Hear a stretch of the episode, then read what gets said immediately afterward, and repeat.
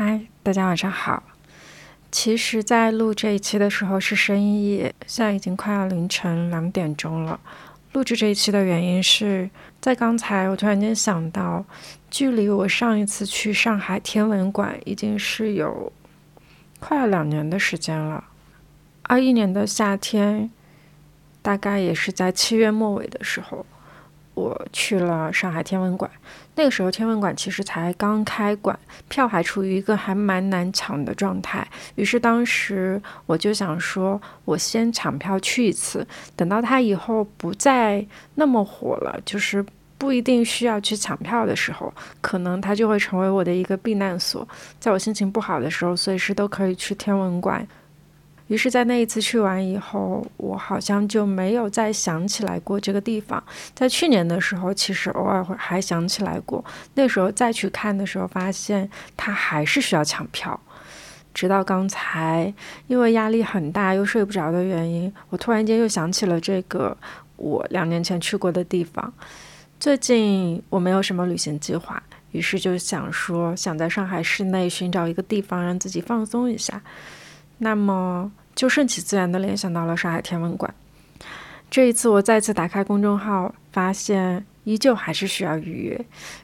于是我就去各个地方查攻略，发现很多人都在说，时至今日它依旧是最火的天文馆，依旧还是需要去抢票、去定点蹲守那几个名额才能够进去。唉，突然就觉得。不知道从什么时候开始，我的人生好像就被抢票这件事情捆绑住了。想到我在高中的时候，经常会去苏州博物馆玩，在大学的时候还因为社会实践的原因，在里面做过一阵子兼职的讲解。那时候苏州博物馆是。不太需要预约的，除非到了非常高峰的时期，有一些旅行团是需要先进行登记才能够进来。至于说其他的游客呢，都是当天去，可能当天就能进的。可是好像从我大学毕业以后，苏州博物馆也变成了一个很火的地方。当我想要重新回到那个地方去重温当时我的社会实践时光的时候，我发现我需要抢票进去，也就是说，我并不能随时随地回到那个我熟悉的地方，再去看到那些我很熟悉的展品。那段回忆就好像被抢票这件事情隔离在外了一样，多了一道流程以后，我就没有那个心思再回去重温那段回忆了。这是一件一直以来都让我有一点耿耿于怀的事情。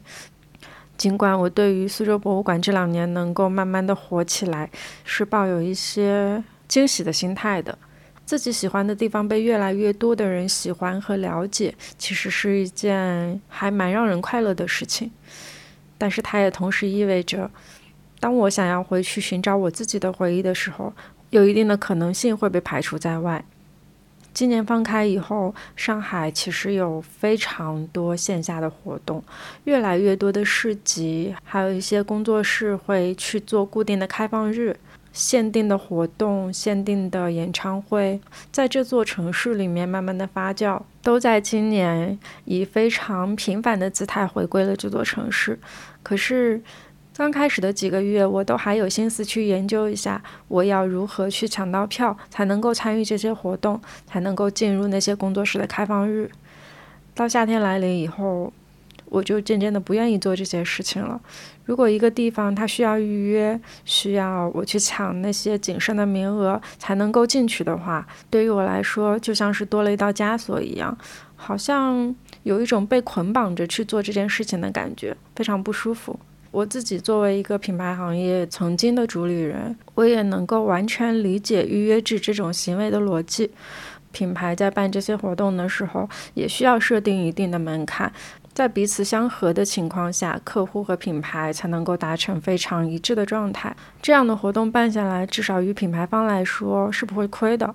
只是无形之中，他好像也就把我这样的人慢慢的排除在外了。我也突然想起来，其实在我大学的时候出去旅游，还并没有每一个景区都需要先上公众号去查看它需不需要预约。很多景区都是开车到了当地之后，直接买票就能够进。不知道为什么。到现在这个时节里面，尽管说线上买票对于大家来说是一个更加方便的流程，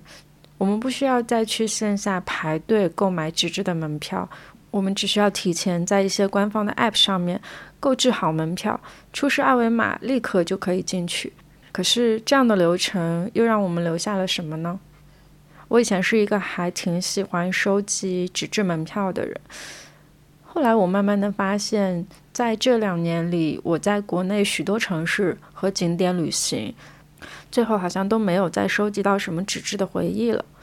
那是因为我们逐渐省去了门票购买这个流程，大家不会去花时间在一个小小的窗口排队，然后去交换那一张门票，而是拿身份证或者用手机直接在门口刷一下就进去了。一些有仪式感的东西逐渐被抽走，也是一种无法在生活里面直接感知到的过程。好像也只有在这种深夜里，我突然间发现我的生活好像被抢票这件事情捆绑了，我才突然想起，原来这两三年的时间里，我连纸质的门票都没有留下几张，更不用说关于许多地方的实体的回忆了。小的时候也喜欢收集高铁那一张蓝蓝的车票。从我大学开始一直到结束，我收集了整整一盒子那样的车票。在毕业的时候，还把它们从盒子里拿出来，摊在宿舍的地上，拍了一张非常大的合照。但是从那以后，火车的票就逐渐消失了。本着环保的原则，纸质的用品确实没有必要存在太多。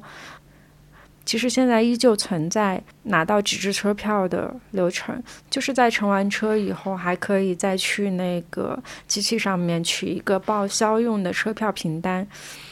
我在纸质票刚刚开始不盛行的时候，还经常会去做这件事，但是在后来的时间里，也因为嫌麻烦，逐渐就不再去做了。我们曾经的足迹，从一沓沓的门票、车票，变成了。航旅纵横旅的点位图变成了幺二三零六上面一条一条流过的痕迹，许多东西都随着时代的发展慢慢电子化了。我们的回忆最终就被储存在了机器里，而不是手边随时能够拿起的一本日记里。突然想起前一阵子阅读的一本反乌托邦小说，叫做《秘密结晶》，讲述的就是一个。小岛上面曾经拥有过非常多美丽的事物，像绿宝石、邮票、玫瑰花、图书馆。但是不知道从什么时候开始，在一股神秘势力的席卷之下，这些物品一个接一个的消失了。这个消失。其实并不意味着是物体本身的消失，而是人们对于这些物体的使用感受和对于这些物体存在的记忆消失了。当这些物品消失的时候，岛上的人们没有办法再想起使用它时的过程，也没有办法想起这些物品会给他们带来什么样的作用。大家会默契的在物品消失的那一天，把它们集中拿到一个地方去销毁，因为这些物品对以后的他们都没有任何用处了，所以他们也不会再保留这一段回忆。可是，在这个小岛上，还有一部分人是不会有任何消失的记忆的，于是也就产生了记忆警察这种东西，他们会在岛上定期逮捕那些还依旧保留着记忆的人。整部小说就在这样的设定之下展开，最后慢慢的，整座岛上的所有东西都消失了，甚至包括岛上的人们。在聊起纸支票消失的这件事的时候，我就突然想起之前看过的这个故事。也不知道以后会不会随着电子化的过程，很多东西都逐渐变得淡化。我们也没有办法在那些实体的有温度的东西里面去汲取我们非常鲜活的回忆了，这是一件还蛮让人悲伤的事情呢。说回抢票，我想到一九年的时候去一个国家旅行，那个时候想要去一个还蛮小众的教堂看看，但是不知道为什么在。我去那边旅行之前，那个教堂突然在小红书很火，好像是当时我收藏的那条攻略直接破了万吧。所以那个国家在我当时去旅游的时候，过去了很多留学生都要去那个教堂里面玩。但我知道那个教堂其实是因为一本书。其实整件事情对于现在的我来说都变得非常的模糊，因为那个教堂的名字我也不记得了，具体是从哪本书里看到的我也记不得了。但是我就记得，因为它的爆火，当我到达它的门口时，那个工作人员告诉我说：“你需要提前预约，因为最近的客流量非常的大，我们的教堂没有办法供那么多游人前来游玩。”那时候我非常的绝望，于是，在手机上面随手刷了一下，然后才发现，原来它在最近突然间爆火了。这就是我没有办法进去的原因。那时候的我还在想说，那也没有办法，只能下次来的时候再去了。可是我也没有想到，一隔时间就过去了四年，在这四年里，我们都没有办法出国，也没有办法再去重温那些失落的回忆了。前几个月的时候，突然间得知了我喜欢的说唱歌手 Johnny J 要在很多个城市进行巡回演出的消息，于是，在那个时候第一时间就把他加入了一个抢票的清单里。在此之前，我还特地去网络上做了一些抢票的功课，满心欢喜的守到那天去抢杭州的票的时候，发现它秒空。以我。不太擅长抢票的手速来说，希望真的是非常的渺茫。可是，在我以前看来，要去见一个自己喜欢的歌手，不是一件非常困难的事情。那个时候的大家好像对于演出、对于限定的活动都没有这么的热忱。在经过几年的封闭时间以后，越来越多的人意识到了这些限定的珍贵，于是。他们也愿意加入到这种抢票的大军当中，希望能够在这一两年里面尽情的去感受自由，因为我们其实也并不知道什么时候世界又再一次会被封闭起来。但是那一次没有抢到票之后，我结结实实的难过了一整个晚上。明明只是一件小事，但却因为它有了一些紧迫感，总觉得如果自己再不去看什么东西，再不去做什么事情，一切就都已经晚了。对，在这两年里，我的人生就好像是被抢票这件事情捆绑住了。我做什么都需要抢票，我去公园要先预约一个名额，我去限定的活动要先抢到一张门票。我去演唱会需要用极快的手速去抢到一个座位，我去电影节也需要蹲点守在那里才能够拿到一张大热的电影票。